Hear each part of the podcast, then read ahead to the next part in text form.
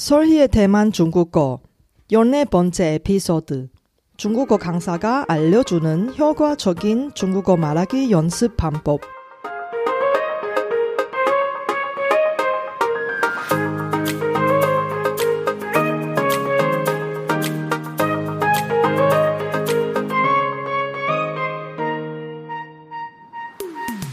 안녕하세요. 설희 차이니스에 오신 여러분을 환영합니다. 원어민 강사 설희와 함께 대만 중국어와 중화권 문화를 배워봅시다.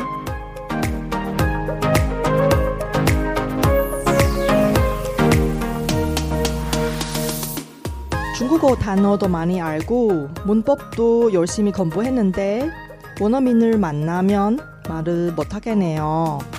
혹시 여러분 이런 고민이 없나요?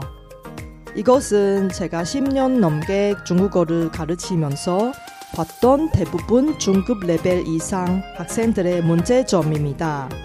꼭 현지에 가서 생활해야 유창한 중국어 회화 실력을 만들 수 있나요?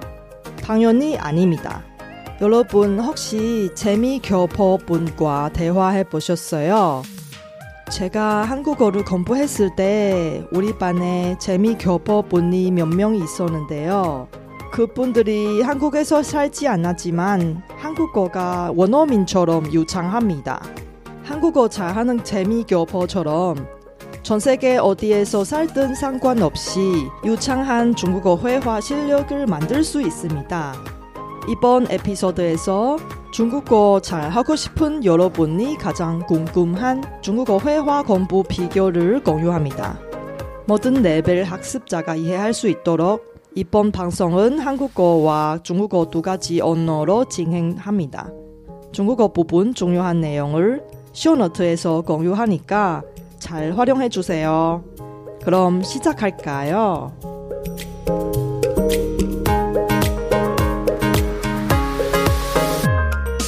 家好，我是雪姬老师，欢迎大家收听我的节目。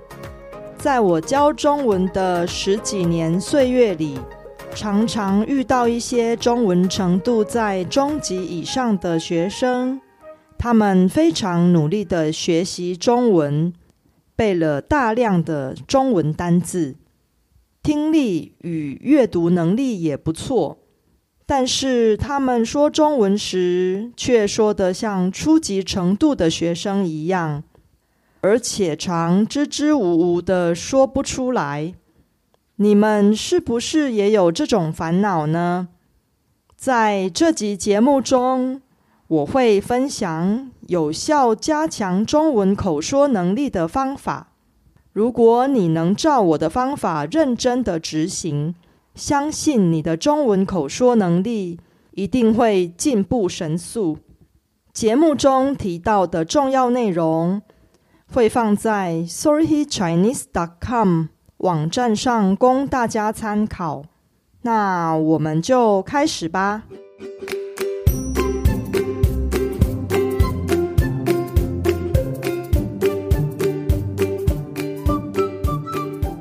중국어 말하기 능력은 4대 영역 중에 두 번째 가장 어려운 것입니다.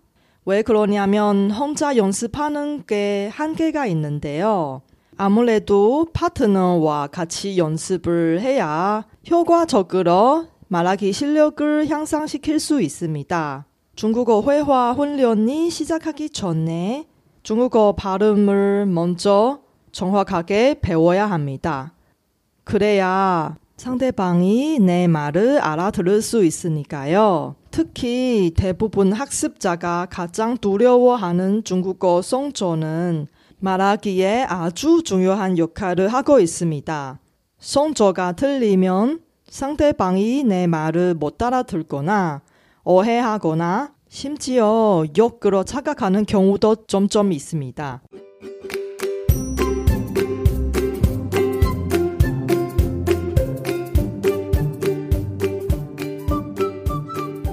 어려운 중국어 성조나 발음 때문에 고생하신 분들이 많이 있죠.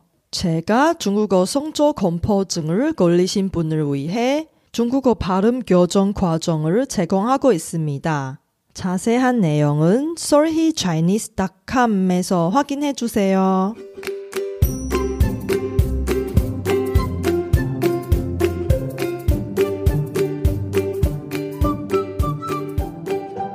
세 가지 효과적인 중국어 말하기 연습 방법.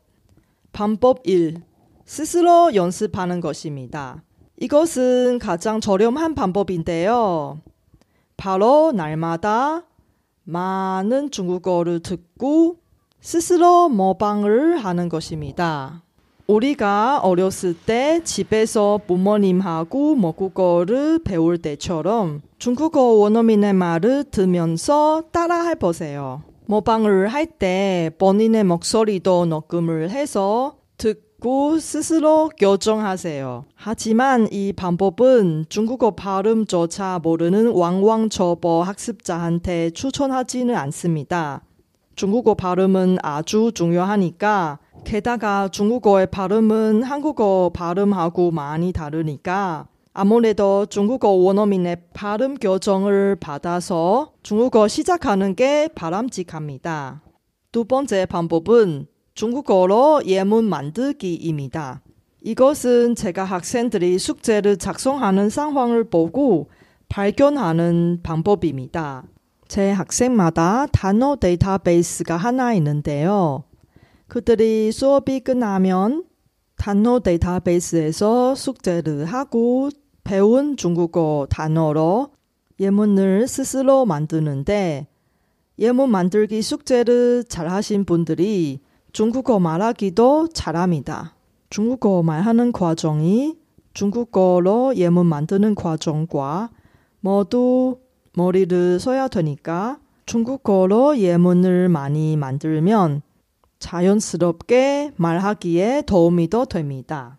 세 번째 방법은 가장 중요하고 효과적인 방법입니다.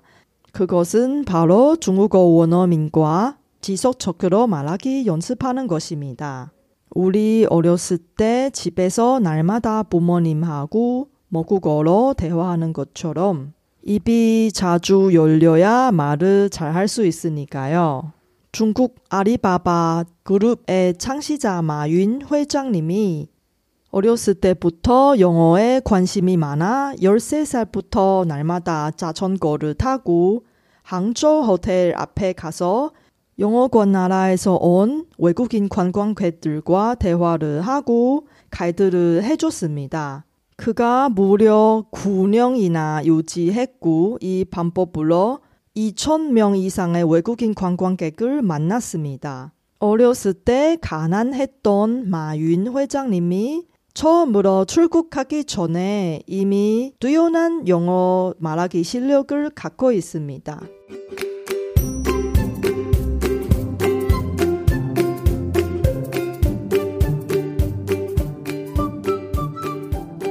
중국 文的口说能力是听 说读写四大能力中倒数第二个难训练的。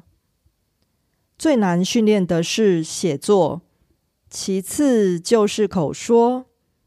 因为自己一个人能练习口说的效果有限，如果可以的话，最好能跟其他人一起练习。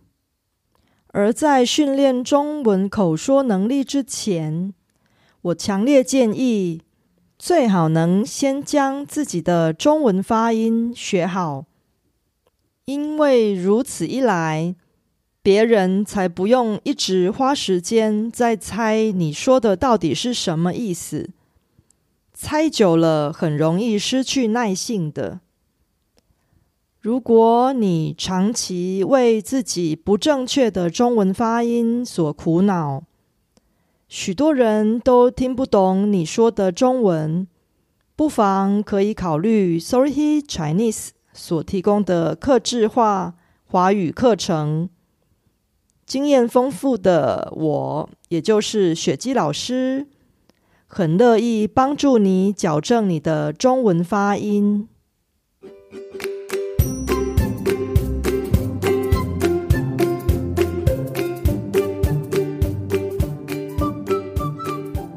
接下来我要分享有效训练中文口说能力的三种方法。第一种方法是自行训练，这是一个既有效又省钱的方法。那就是每天听大量的中文，并且模仿中文母语人士说话的方式，把自己模仿时的声音录下来，一边听自己说话的声音，一边矫正自己的发音。第二个方法是练习用中文造句。这是我从我学生身上发现的方法。我的学生每个人都有一个属于自己的词汇资料库。我也会在上完课之后鼓励他们写作业，练习用学到的中文单字自己造句。我发现，越是勤奋练习造句的学生。他们的中文口说能力也进步的越快，而我大部分的学生都很忙，他们除了跟我上课之外，并没有与其他人练习说中文。我想这是因为练习造句的时候，跟我们说话的过程，都必须先经过大脑的思考。如果常常训练大脑用中文造句，不但能有效提升中文写作能力，也能顺便提升中文口说能力，可以说是一个一石二鸟的好方法。第三个方法是最有效的，也是最重要的，那就是找中文母语人士练习说中文。并且持续长时间练习不间断。如果无法每天说中文的话，一个星期至少也要练习说中文三到四次。练习的次数越频繁，就越能加快中文口说能力进步的速度。阿里巴巴的创办人马云，从小生活在贫穷的家庭。他根本没有机会，也没有钱出国，但他就是靠这个方法，在少年时期就练出了一口非常流利的英文。他从十三岁开始，每天都骑着脚踏车到杭州的饭店前面，找外国人练习说英文，当导游带他们去观光。整整持续了九年多，至少接触过超过两千位外国游客。马云的英文口说能力，甚至比许多有出国留学经验的人还要好很多。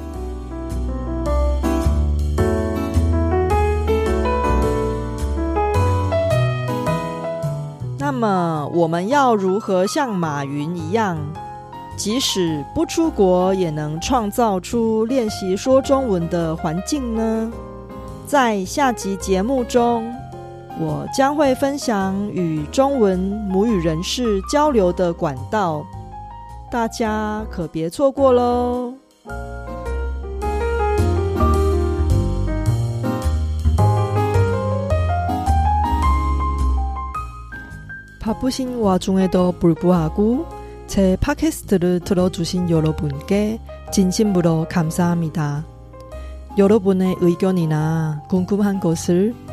solhichinese.com에서 글로 남겨주세요. 그리고 새로운 에피소드가 나올 때 알림을 받을 수 있게 팟캐스트 채널을 구독해 주세요. 그럼 다음 에피소드에도 만나요.